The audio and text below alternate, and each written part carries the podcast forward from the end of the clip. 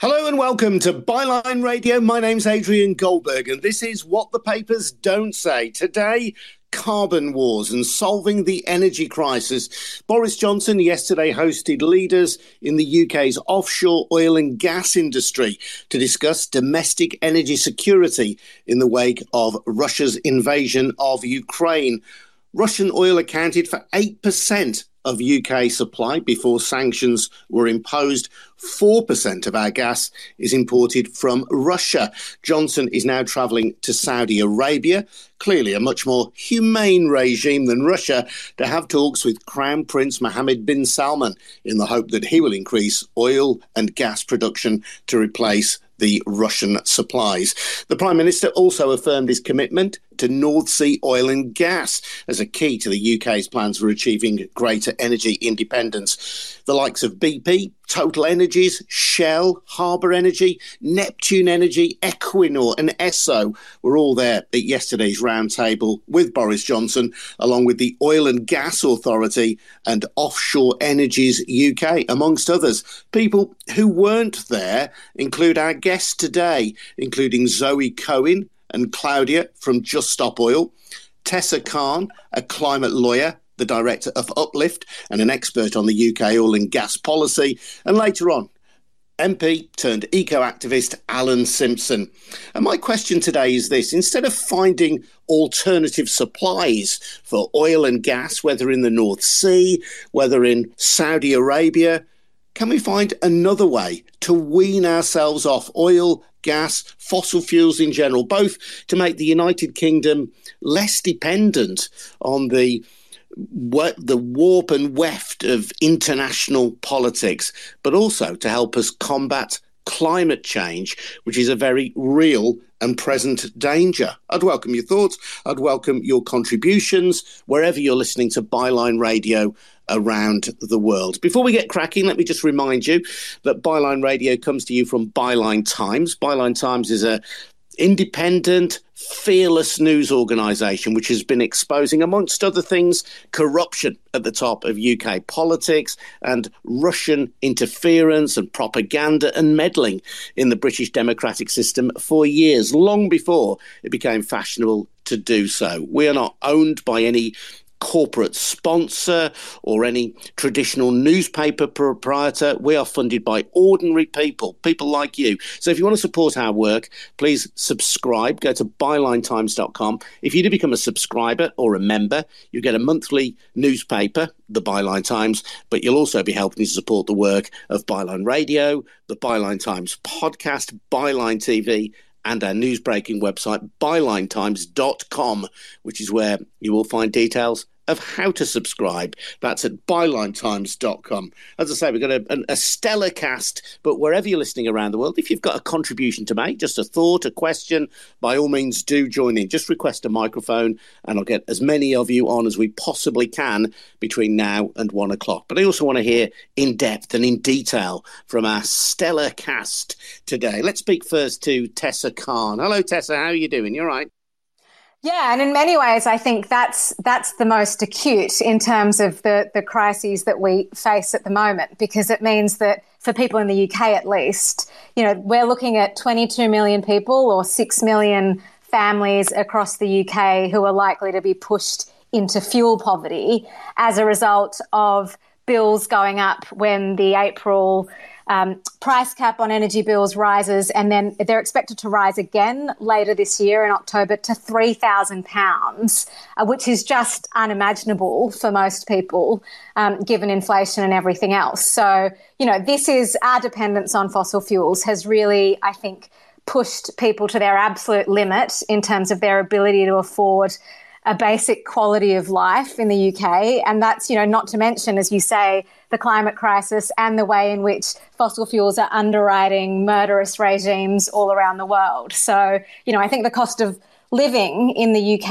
at the moment is an especially acute reason for us to reckon with the fact that um, North Sea oil and gas expansion in particular, which is something that the government and the industry, you know, all of those companies you listed earlier have been pushing for as a way to replace Russian oil and gas, um, really isn't an answer because it won't make a lick of difference to the cost of people's en- energy bills.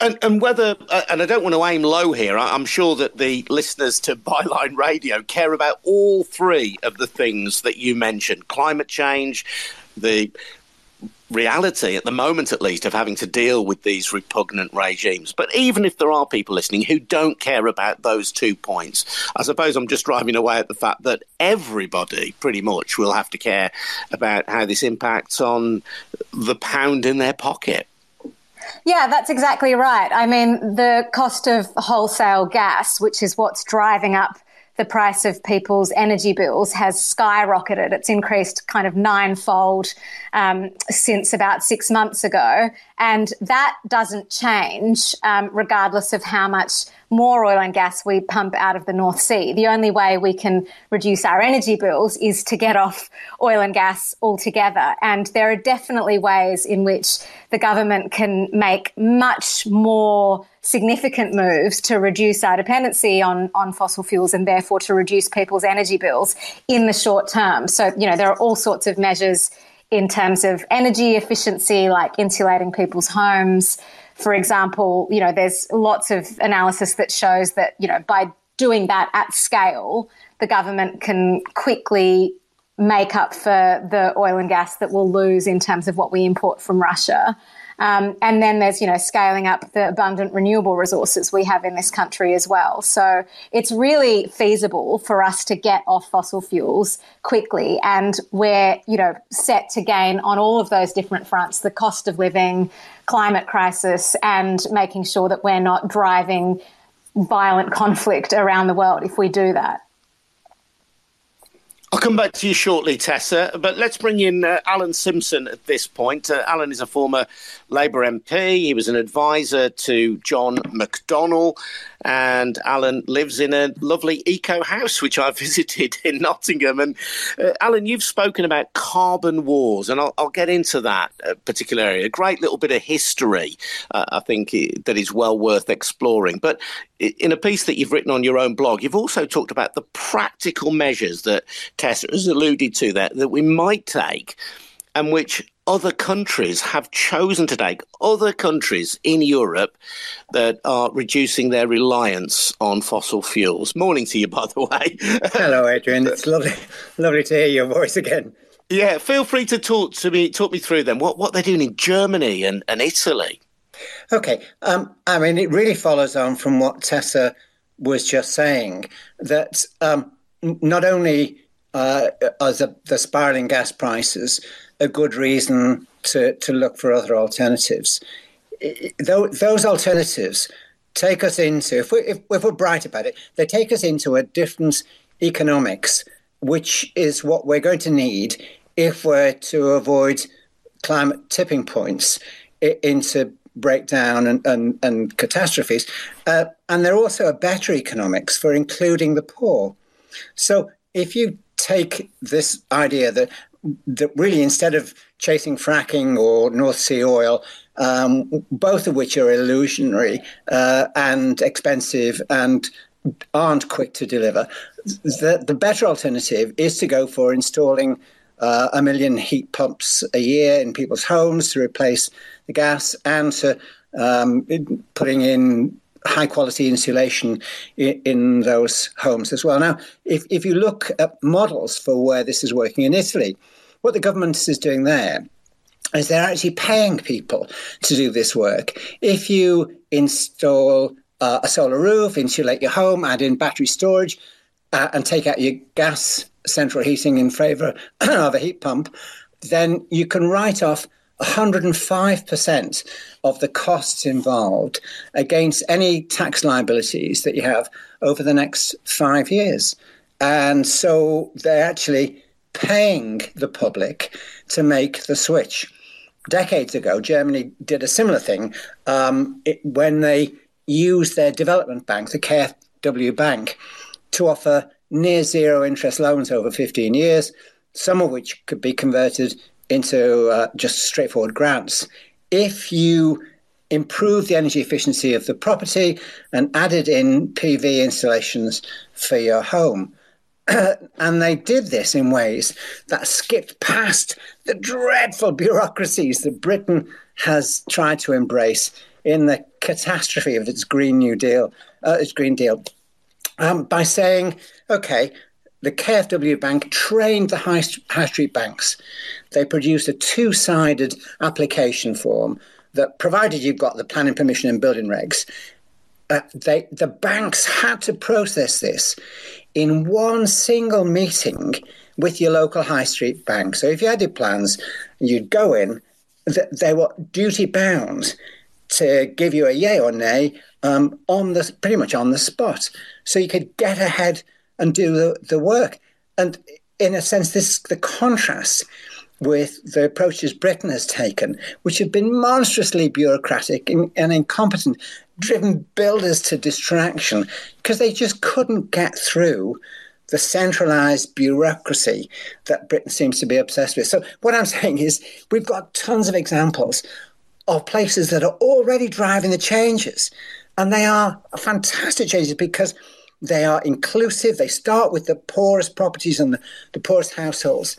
Uh, and they say to people, look, we can all build a different economics where there are jobs and skills uh, and a circularity uh, of the, uh, the way the economy works that will get us all through, in which we all become beneficiaries.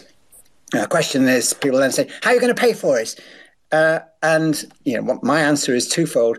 One is that all these energy companies that have been pocketing huge amounts of money during the pandemic and before that, they need to be the principal contributors.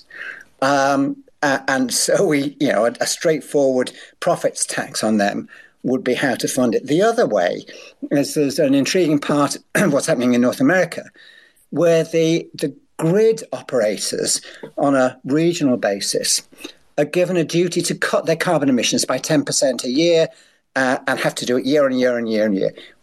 We're going to have to do that to, to avoid the climate tipping points.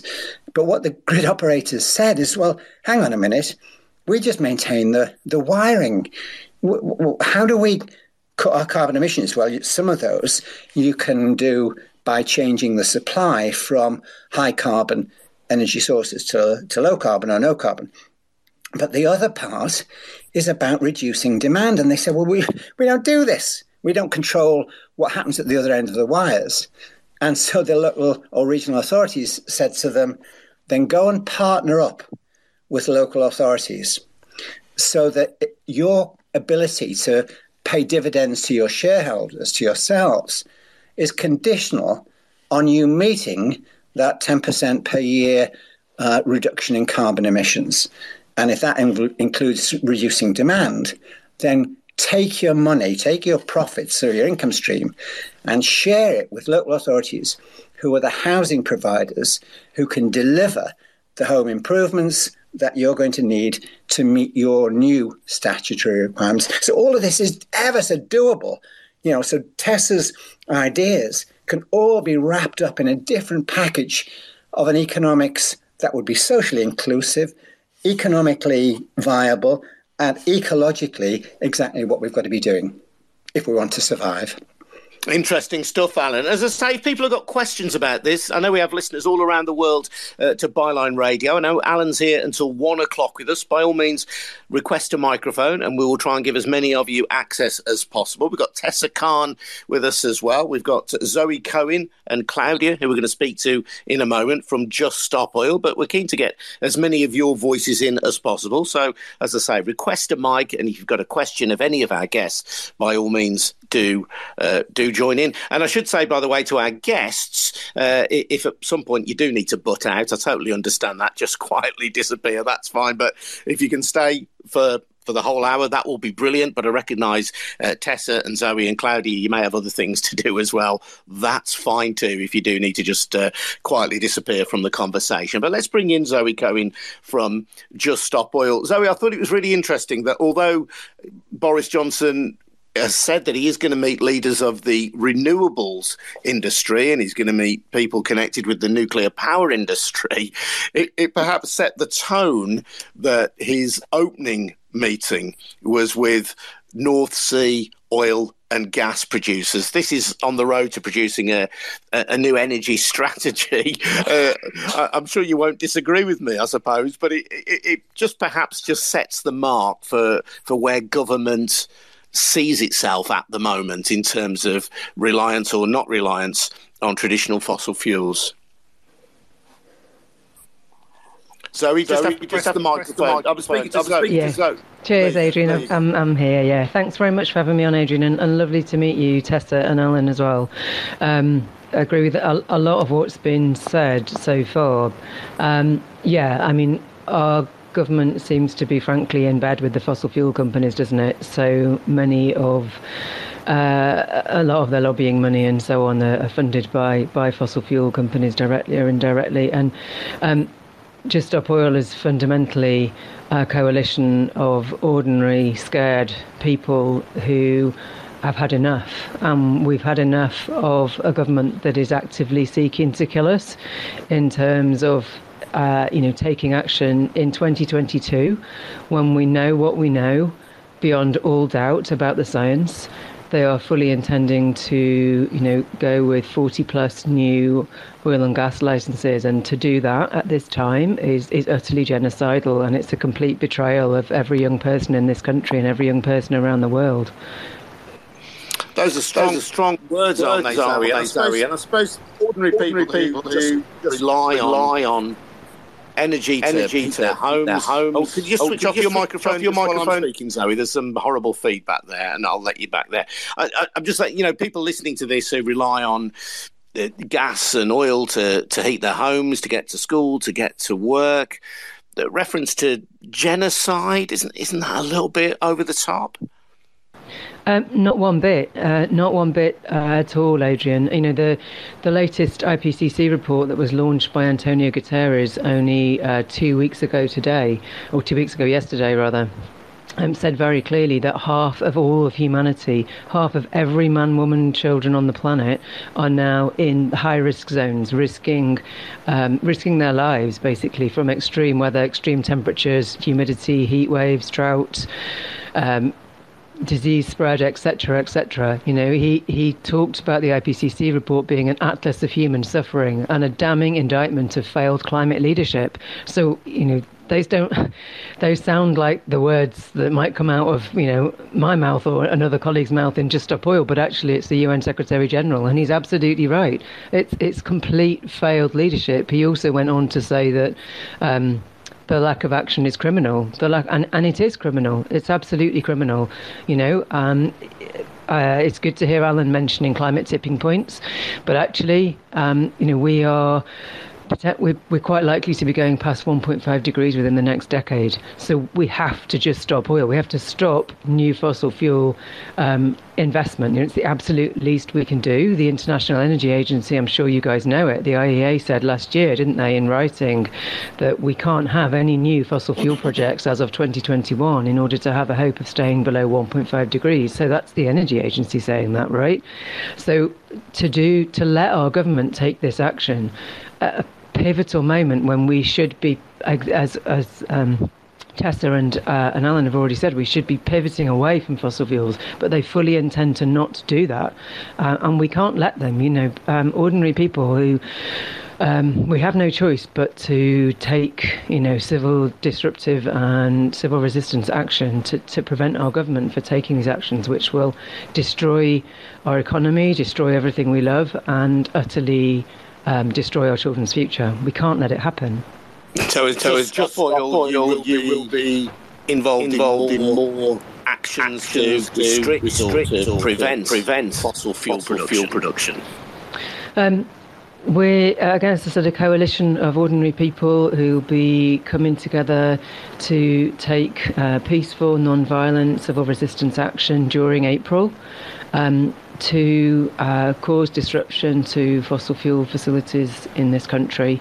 Um, and uh, you know we have no choice. We have to do this because what's the option if we don't take this kind of action? Our government, as they've said in the media very clearly, they're going to fast track more oil and gas licenses, and any hope of staying below those tipping points that Alan has already mentioned will you know, will go. We are holding on to a stable climate by the edge of our fingernails.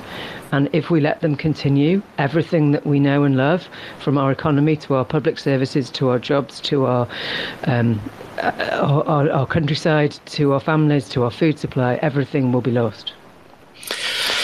Adrian, Adrian, could I? Could, yeah, go, go, go, on, Alan. Yeah. What what Zoe has just been saying. Um, in a way, I, I, think the tragedy of what's happening in Ukraine um, gives uh, uh, uh gives some clarity to the shift that she is calling for. Um, what we've seen, there, there are two things. The first is how quickly a civilized way of life can crumble and disintegrate. And the second is that you know this response from uh, households in the UK offering in excess of 50,000 homes, way, way beyond any number of visas that the UK government originally offered to Ukrainian refugees, shows that the public are ready to make much bigger and faster changes than our government seems to grasp. And, and that's where it comes back into it, a different approach to climate economics. We are, we are much closer to the tipping points than we realize. And the Ukraine is a, just a, a really good example of how quickly disintegration can take place. But at the moment, we are still this side of a tipping point if we have the courage to do what Zoe is calling for. And that is not get drawn into the notion that a different form of fossil fuel addiction uh, is, a, is an answer to the mess that we're in. You, you don't get out of a dependency uh, on, on Putin's oil and gas by switching to Saudi Arabia. It's like saying there's a, a shortage of heroin on the streets, so send in some crack cocaine. This it's it's just a different addiction to the wrong stuff. And what we have to do is to shift the notion so that our whole economic, environmental, and social conversations about, are about a new form of embracing our interdependencies. And that's where security is being found on so many issues across the piece today. So, what Zoe is calling for is not only urgent, but it opens the door into a, a completely different conversation. I, I, now say to people, I'm, I'm fed up with being uh, oppositional. Um, I, I'm going to spend the rest of my life being propositional because we have so many really viable, better alternatives within our grasp. We just need the political leadership and courage to take that step. But it's a step into a different future rather than a better yesterday.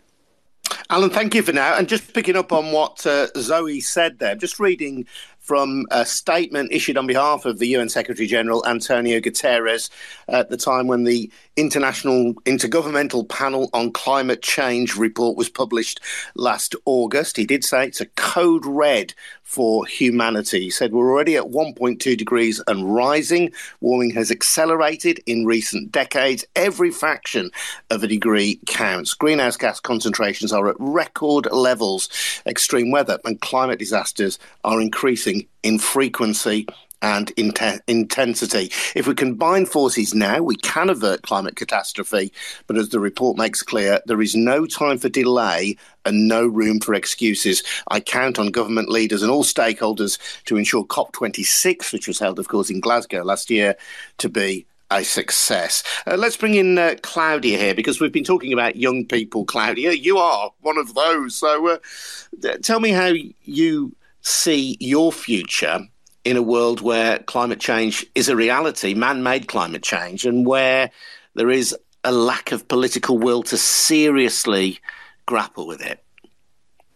Uh, hi, thank you. Hello, Cla- hello, Claudia. Hi, thank you so much um, for having me on. Um, yeah, um, I'm I'm 24 years old, um, and as a young person, and you know, speaking to so many other young people, I think you know we're all absolutely terrified by what's happening around us. Um, And it's just crazy to me, you know, uh, seeing already we can see the impacts. Um, I'm from Latin America. My family are from Chile, Argentina, and Costa Rica. And just like so many other places all over the world, we're experiencing the, the impacts of climate change already. You know, we're seeing huge droughts, wildfires, and I just don't understand how we are still having to argue that this is an emergency, that this is happening now. And like you said, we've been given a code red for humanity.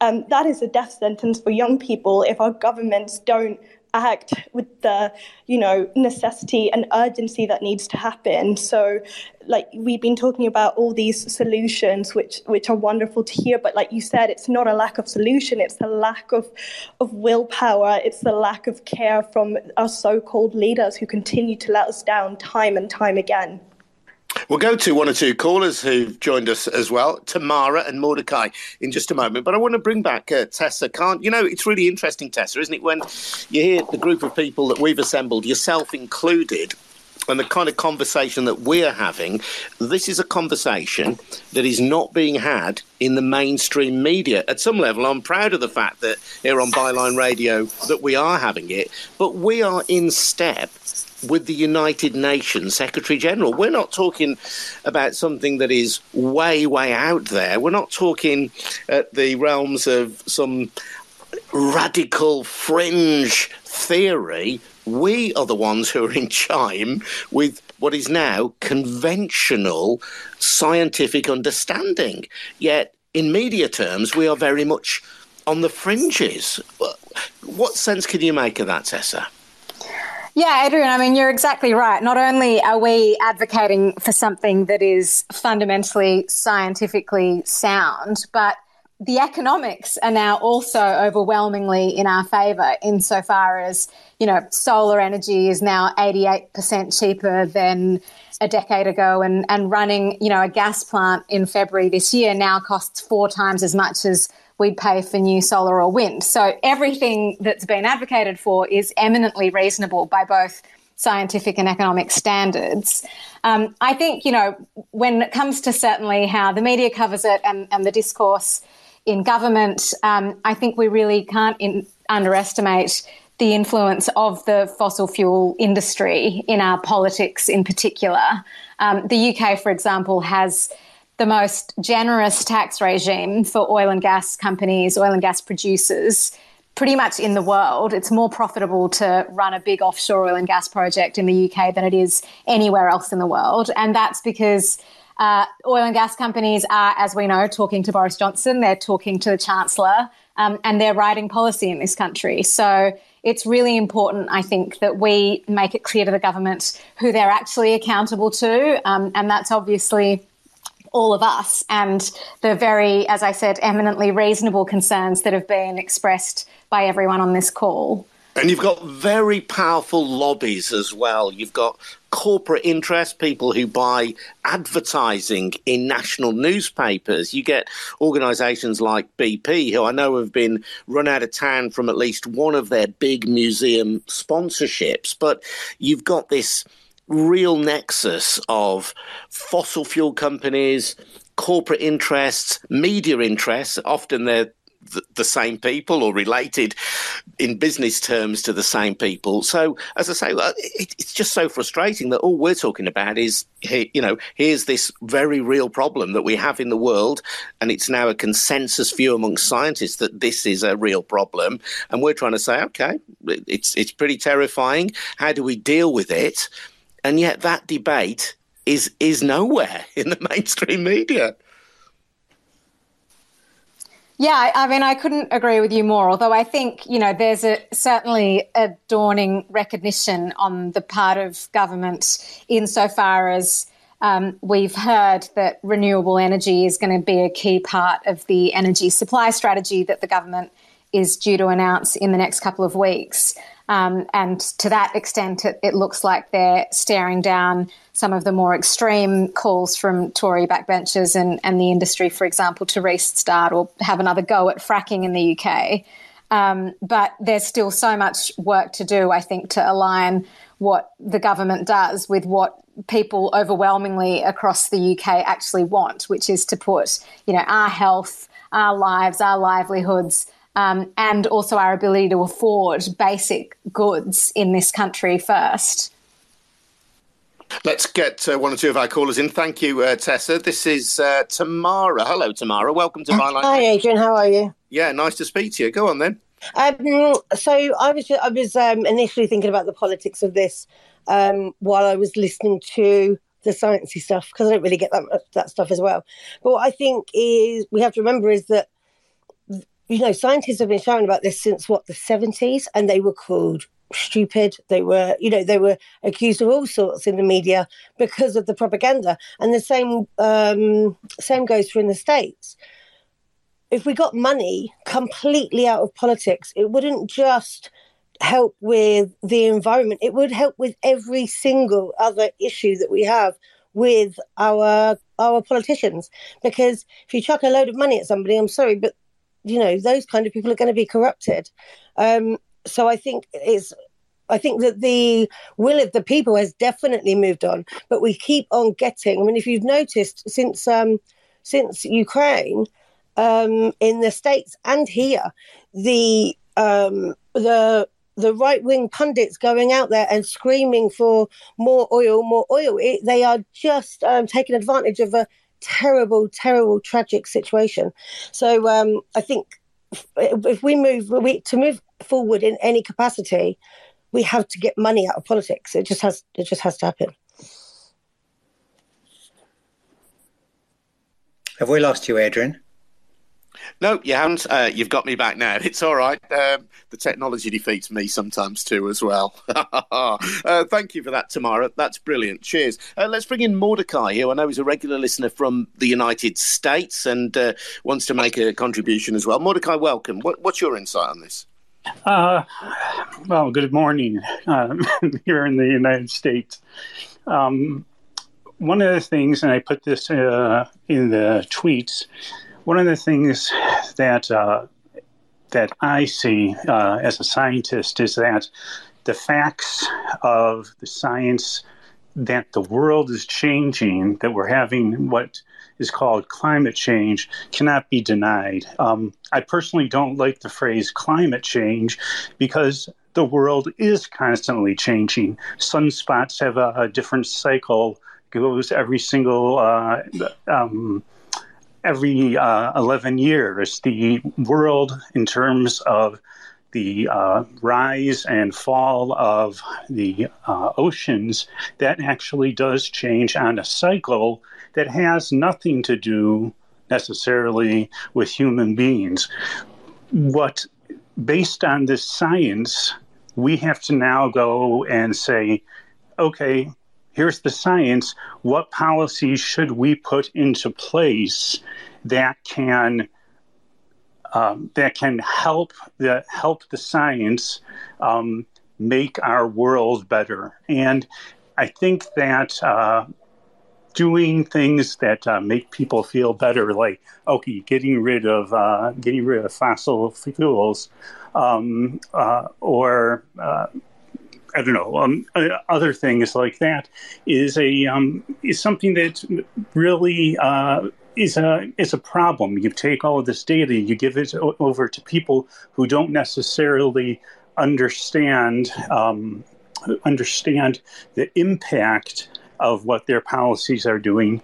And uh, it just it, it, concerns me as a scientist. I don't think that uh, we're looking at the whole picture. And the person who just spoke, um, I forget her name, uh, she made a very good point, and that is, is that we have a lot of money.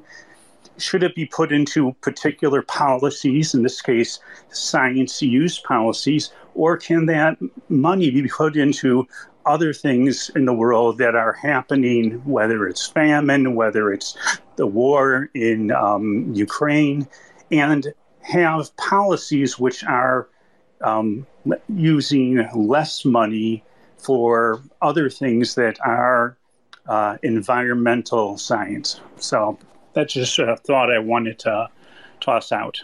Yeah, I mean, you're not questioning the reality of man made climate change, but you're making a, a, point, perhaps a broader point, that there is climate change naturally occurring anyway, but you don't dispute that that man is playing a significant role in changing the climate as well. That's 100 percent true. 100 percent true.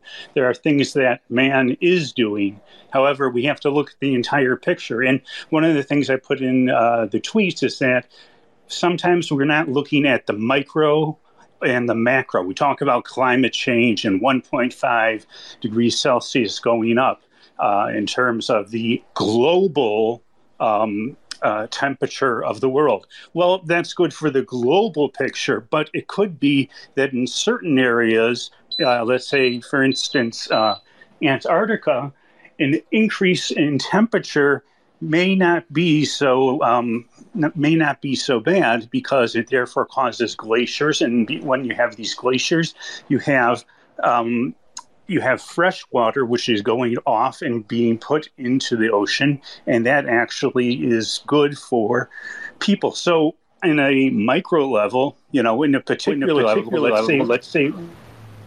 Could I could I come back at some point? Some point. Oh, oh sure. Oh, so, sure. Yeah, same, same. Can I come in as well, Adrian? You go first, Zoe. You go first, Zoe. Thanks. Um, yeah, I, uh, thanks, Alan. Uh, I, I, I'm afraid I can't sit quietly whilst I hear someone, um, with all due respect, saying that global temperature increase is a good thing. It categorically isn't. It categorically isn't. We are a handful of years away of not being able to influence runaway climate change and total civilizational collapse. You know, the uh, worldwide agreed science, the IPCC, the complete agreed consensus on this, on the published peer-reviewed science, says that all ice on land is now melting irreversibly. All ice on land is melting irreversibly we just you just need to sit with the reality of that for a little while and think it through what it means for humanity just that one fact and that's one tiny tiny part of the catastrophe that we've already caused and that we're still causing and our politicians refuse to stop so I'm sorry I, I can't be quiet when I hear people saying things that are factually scientifically incorrect mm, mm. I, I, I, think it's, I think it's to, to um, follow that through in, in practical terms. Uh, no one that I've come across in, in the IPCC circuit disputes that the the Earth has its own natural cycles and it, it, it contributes and the sun contributes in its own ways. But as Zoe said, the overwhelming weight of scientific evidence now is around human contributions to accelerated disaster. Uh, and so when we talk about you know the melting of, of Antarctica, uh, you, if you mention that effectively in Southeast Asia, you're talking about the disappearance of, of Bangladesh. Uh, and you know, sort of a billion to two billion, people being displaced. That there are few, if any, uh, positive consequences, and there are massive disruptive, damaging consequences uh, of doing nothing. Now, the key for me the, about the, the point that Mordecai made is that we we are sitting on the edge of having to write a different economics, and it's a, an economics that will will put emphasis on our interdependencies and the relocalization of sustainable ways of living. Uh, there are fantastic examples in in richer and poorer countries of where this is happening and how it can be done. But it cannot be on the basis that let's not disrupt today's way of life in developed economies that have overindulged uh, on uh, on gas and oil consumption. I mean, we are effectively uh, it's a sort of gas and oil obesities that we're we're dealing with, and we've got to pull back from that. The key to it is to get beyond the lobbies that currently tell us that these are somehow the only solutions that can be considered. I, I, say this slightly laughingly because when I was a member of parliament and bringing in the, the feed in tariff uh, payments in the UK to, to support the growth of solar installations on people's homes, when I was doing that against the opposition of a, large part of, of, the Labour Party, of which I was a part, am a part, um, what I was conscious of was this inside the Department of Energy and Climate Change at the time, there was me ferreting away, being a pain in the backside. Uh, but at the same time, there were over a hundred secondees from the big energy companies who were all there helpfully working to advise government either in DECC or in Downing Street on the policies that would you know take us forward. And, and that took us into exactly the sort of mess that we are currently in, where there are massively distorting uh, subsidies and tax inducements for the fossil fuel sector. Um, and real liabilities or obstacles put in front of the path into renewables or using less. And in a sense, that for me is the most exciting space, a political space, that the movements like Zoe's and, and Claudia's uh, really and to actually have to shove the political system into. And it's not just the mainstream media.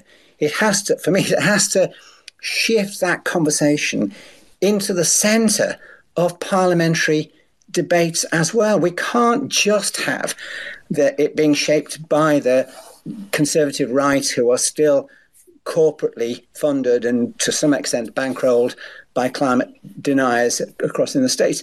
But also, we have to radicalize the thinking within the, the Labour Party. I used to think that that was the job of Labour MPs to, to make that case. But actually, you know, the likes of Zoe et al. around the planet are now driving the most creative agenda of my life.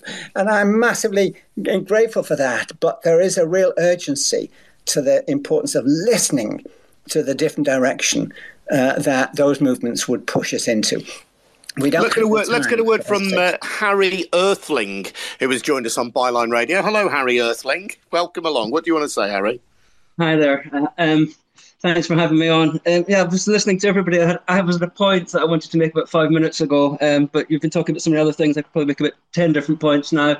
Um, I agree with everyone. I think Zoe and Alan, you've made great points about so many different things. Um, I think, you know, climate change is one of the it's the biggest thing facing the world right now, bigger even than Putin. I'd say, you know, we should have had a referendum on what the UK can do about climate change, not on Putin's foreign policy, how to weaken the UK and get us out of Europe.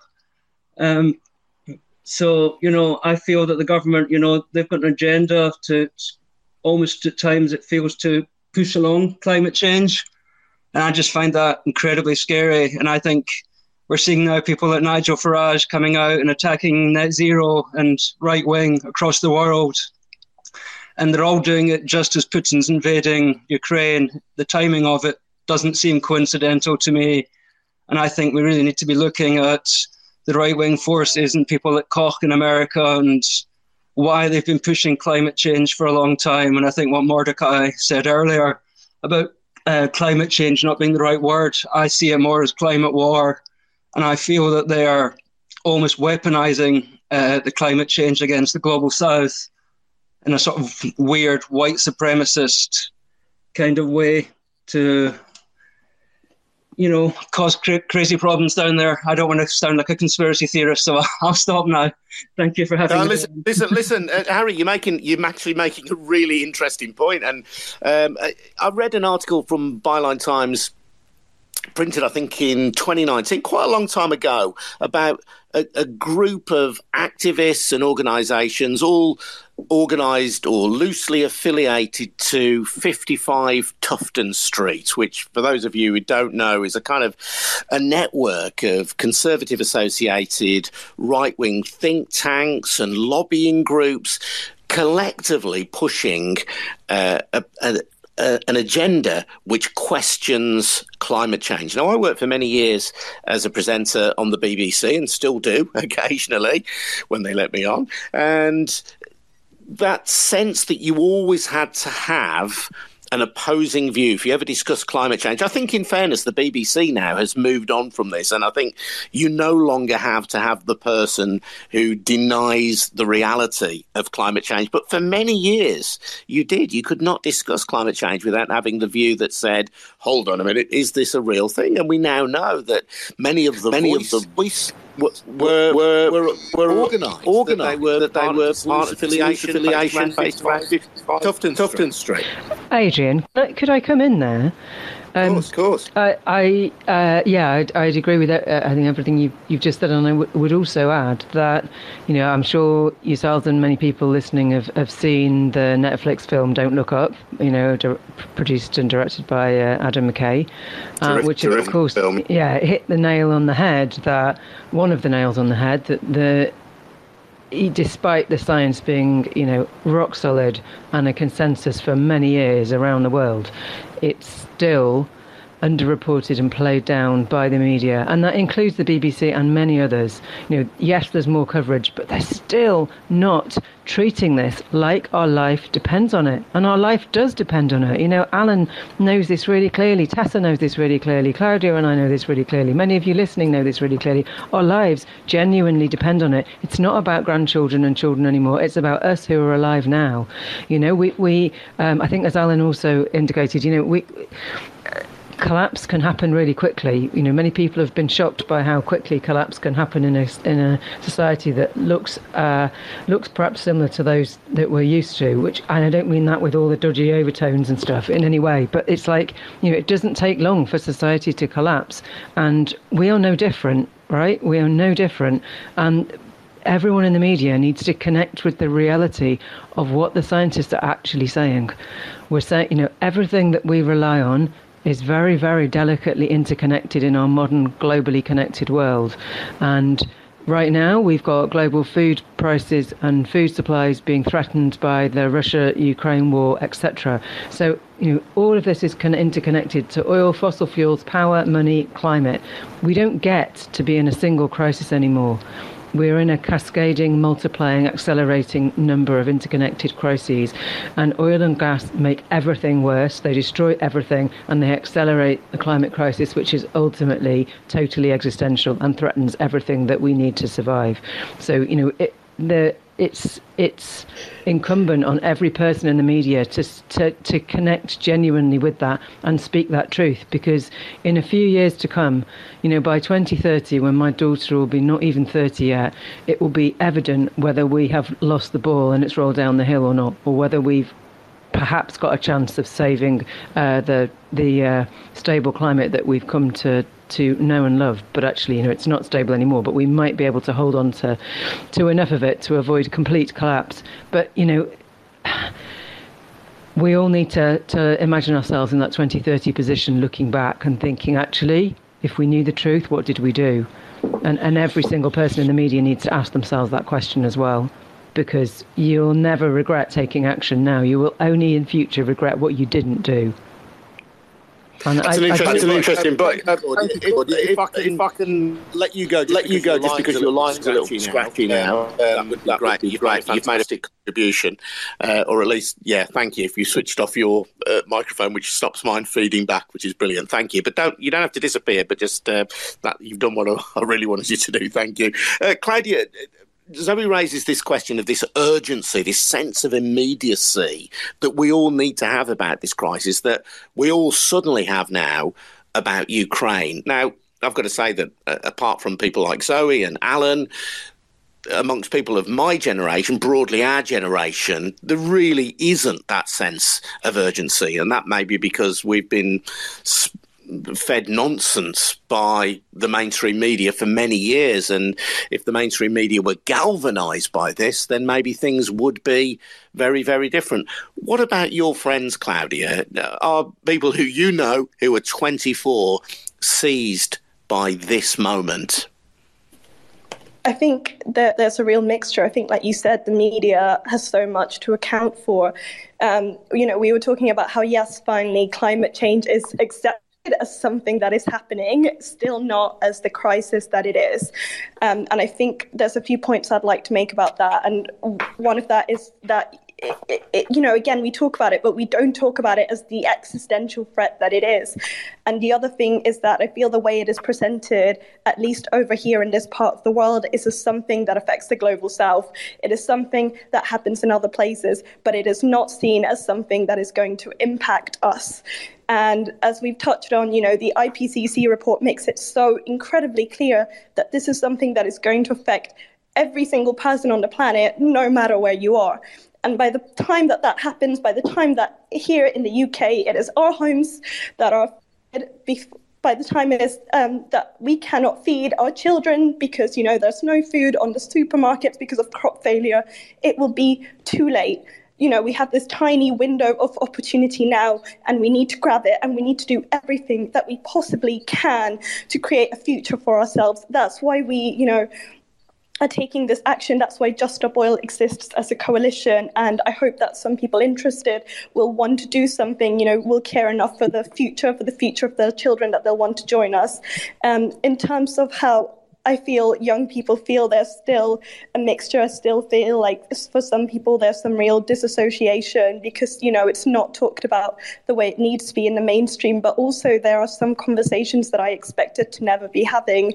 Um, the other day I was sat in a room with some people at my university and we were all talking about how we are too scared um, to have children. How, you know, a lot of us grew up thinking that we'd want to have a family. And now the idea of bringing someone into this world is, is terrifying. I look at children all the time and I just think about what kind of future they're going to face.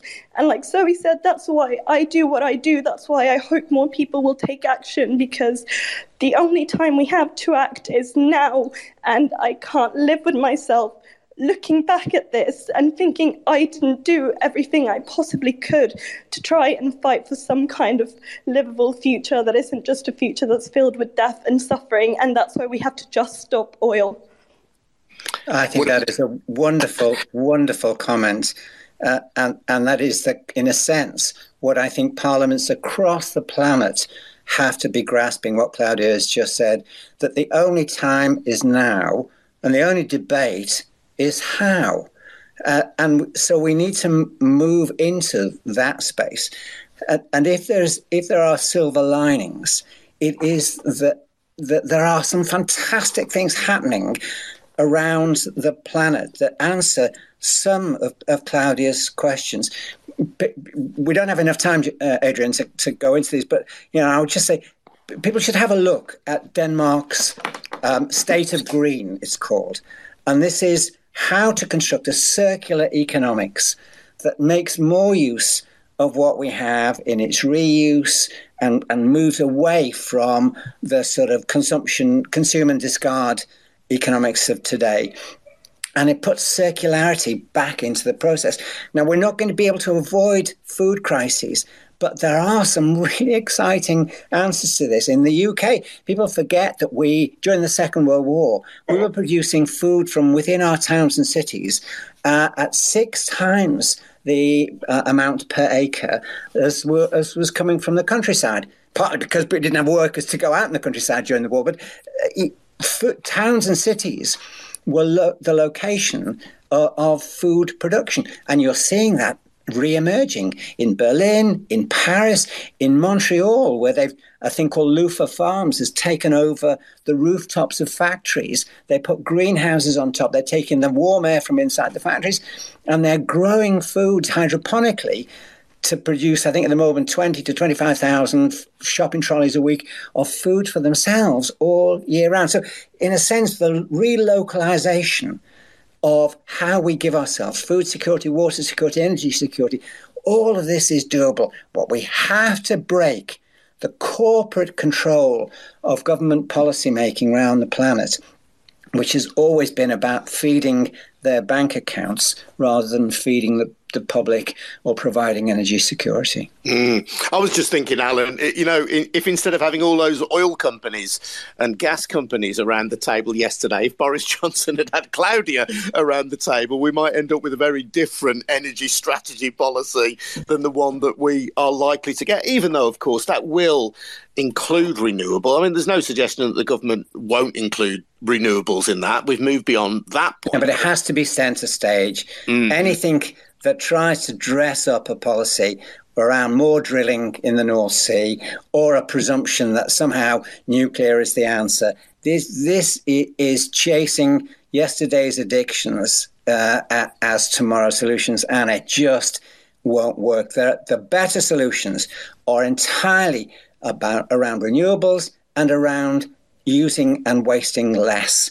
Yeah. Uh, and I think if we ask Claudia and Zoe and Tessa to be the architects of that, you'd get a much better set of policies than anything that currently you get out of Parliament. Yeah, I'm very interested as well. Harry referencing the global south and Claudia picking up on that really well and saying, look, this isn't a problem for the global south. It's very often predicated upon that in the West, in the global North, if you like. But the reality is, if this hits and when this hits, this will affect all of us. And it, again, it, the framing of these things is so important. I don't know if you noticed, Harry, that there's been talk about potential food prices, significant food prices in the West and in the UK for two reasons. One is the, the, the, amount of wheat that is grown in Ukraine, which perhaps we won't have access to because of the war there, but also because of lack of access to Russian fertilizers. So the, the idea that we might be short of food is recognized as a feature somewhere in this war in Ukraine, this invasion of Ukraine. But as a consequence of climate change, it's it, it, it, it's just not talked about generally, but it's real. I was inviting you back in there, Harry. Go on. Sure. Sorry. Thank you. Yes. Um, uh, yes. No. I've seen that. Um, I mean, I, I, I, kind of following up actually in everything that Claudia said. As you say, I, I agree with so much of that. I mean, I think it's it's tragic when we see younger people saying, you know, they're scared to have children. They're not. They're thinking about not having children. I mean, if you stop and think about that for a second, what whatever other period in humanity of our children been saying we can't have kids. You know, this is just madness. I'm in my 40s. I've not actually had kids yet. I'm having that conversation now with my wife. And it, it's just unbelievable, I think. I mean, but I feel that this should make us think this is why we all have to fight and we all have to stand up now because we should not be having these conversations. You know, we, we have to do everything we can to fix this so that we can have children and we can make this beautiful world. And as Alan was saying, renewables have to take center stage here. This is our opportunity. I mean, all you need to do, I watched, uh, there's a film just out on Netflix just now, number one film, um, The Adam Project, I watched last night. You know, that's showing in a way, it's like, that's kind of like unusual for Hollywood these days. It's positive science fiction it's showing. I mean, obviously, bad things happen in it for anyone that's seen it, but I won't give anything away. But no, no spoilers. yes, no spoilers. But you know, it's there's bits of it when it's it's very it's a bit like Don't Look Up and its kind of message in a way, but in a more subtle way, and it shows a lot of the bad things that are happening now and how we could do something better in the future. Um, also talking of Netflix, um, Zoe mentioned uh, Don't Look Up. I mean, I think one other thing when you were mentioning Tufton Street, one thing that everybody should watch in Netflix is The Family a documentary about the right the right wing behind Trump, and when you sh- and that shows their links with Putin and Z and all around the world, the right wing. And I think that is so important. What Alan was saying about seeing the bigger picture and about what the right wing are doing. Yeah, well, think- Harry, I should say as well, uh, uh, Sian Norris at Byline Times has done some brilliant work about Russian funding for the European far right as well. The amount of oligarch money that's been circulating around Europe. We obviously are aware of it here in the UK and the sanctions on people like Roman Abramovich, the owner of Chelsea. But this is not specific to the UK. And Sian's done some brilliant work around mm. the amount of money being directed by oligarchs towards fostering this kind of macho, nationalistic, far right project, which includes denying women their reproductive rights and so on. Really reactionary stuff. So this is a real and active threat. So thanks very much indeed for that, Harry. Uh, I'm going to get Alan to do a, a postscript on Go on, sorry, Harry. Sorry. Just look where Steve Bannon's gone the last 10 years. You see the whole network, basically. Yeah, absolutely, Harry. Uh, thank you. Uh, just to remind you, by the way, I mentioned in uh, Sian Norris there, my colleague at Byline Times. If you do want to support the work we're doing on Byline Radio, please take out a subscription or a membership to the Byline Times. If you do so, and I think uh, basic subscription costs £39 a year. If you take out that subscription, you'll get a monthly newspaper, the Byline Times, brilliantly edited by my colleague Hardeep Matharu. It's a fantastic read. But your money doesn't only pay for the newspaper, it helps to support Byline Radio, the Byline Times podcast, Byline TV, and our news breaking website, bylinetimes.com. We report without fear, without favour, and we're answerable to no one other than you our readers. No corporate interest, no proprietor, no oligarch behind the scenes. So if you can, and I understand that not everybody can at the moment, but if you can, please take out a subscription to Byline Times. Get more details at bylinetimes.com. I just wanted to finish, Alan, by uh, talking to you. You wrote a fantastic blog covering many of these issues recently in it, there was also a really fascinating bit of history about carbon wars. So, for people who don't understand or don't know the history of carbon wars, and I'll confess my ignorance, just give us a, a brief resume of that, please. Well, it, what I wanted people to do was just to understand something of the role that carbon has played uh, in the societal changes that, that have taken place. At one stage, we all lived within uh, renewable energy economies. Um, that was usually based on, on just harvesting wood and lighting fires. But we were we lived in dispersed societies then, uh, with very few rights uh, for ordinary people. I mean, this was a sort of feudal existence. And in a way, what happened for the Industrial Res- Revolution is that carbon in the form of coal changed that. Um, and it did bring um, rights for workers because it concentrated the workplace. Miners dug coal in huge quantities uh, in coal mines.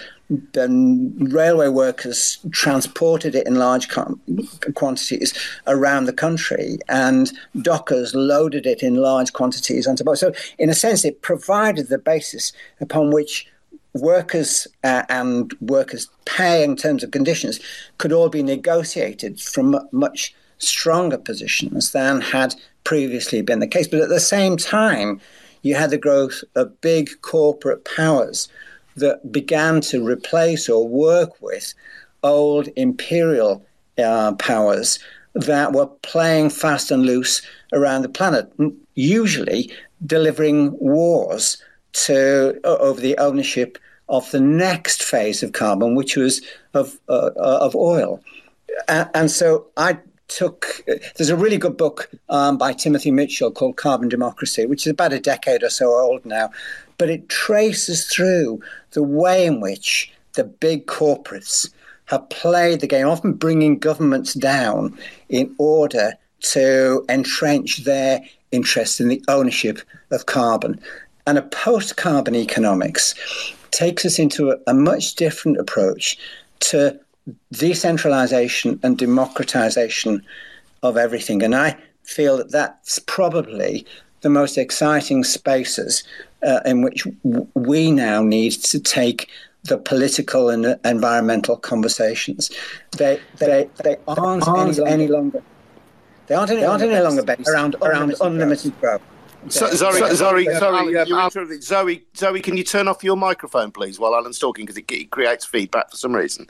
Sorry on, about Alan. that. So, it, the future is not going to be about unlimited growth. It's about circularity and how we put back at least as much, probably more, than what we take out. And if there's anything to get excited about, it is to see the the, the app, not just the urgency that this is effectively the only choice we have. I used to. Um, have a T-shirt that uh, had the Che Guevara statement on that said, uh, "Be reasonable, demand the impossible," and and actually, the impossible now is the only possible way out of the mess that we're in, uh, and it is. There are so many really good examples of where and how we can make not only the impossible possible, we can make it sustainable and democratic too. And if that isn't the best gift to the generations that follow, I don't know what is.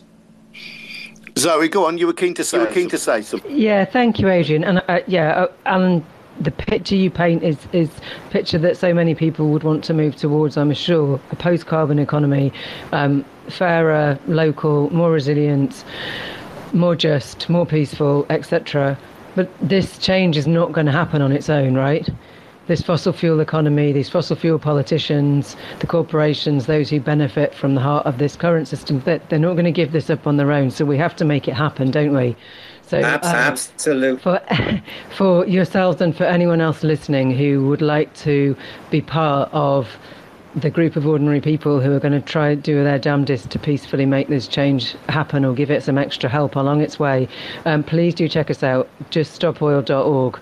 It is time to stop our government opening new fossil fuel projects. We can have no more oil and gas if we want peace and justice in a survivable world. Thank you. All right, all right, Zoe. Thank you so. Thank you, Alan, as well. Um, the final word to uh, Claudia. Claudia, what do you want to say to, to round us off? Hello, Claudia. Are you there? Oh, hello. Sorry, I think I lost you for a second. Yeah, it's all right. I was just going to give you the, the chance to kind of close our debate for today. Uh, I would love to. Thank you. Um, echoing what Zoe said, it's been wonderful today listening to the solutions, you know, that we know exist. We still have this tiny window of opportunity to create this beautiful future that we want. But like Zoe said, it isn't just going to happen. No one is coming to save us, especially not our government. And this change has to come from people power. It has to come from people saying, we've had enough. We're not going to accept this anymore. We're going to fight for this future. We, we refuse to die quietly. So if you do want this future, if you've had enough of this government, you know, dragging us down this path of death and destruction, then please do check out Just Stop Oil. We're on social media and you can talk to us. You can come together with a group of people who are going to fight for this future, who are not going to just let this government continue dragging us down this path. We have to just stop oil. Claudia, thank you so much for your time today. Thanks to Tessa Khan. Thanks to Zoe Cohen. Thanks to Claudia. Thanks to Alan Simpson as well. If I could ask each and every one of you, if you've enjoyed this conversation, to please, when I put up the recording of it, to retweet it, to share it on Facebook. There will be a recording put on the Twitter stream very shortly, and it will also be available on the Byline Times podcast. We're talking about some of the most important issues. No, correct myself. The most important issue of our time. So please spread the word. Thank you very much indeed for taking part.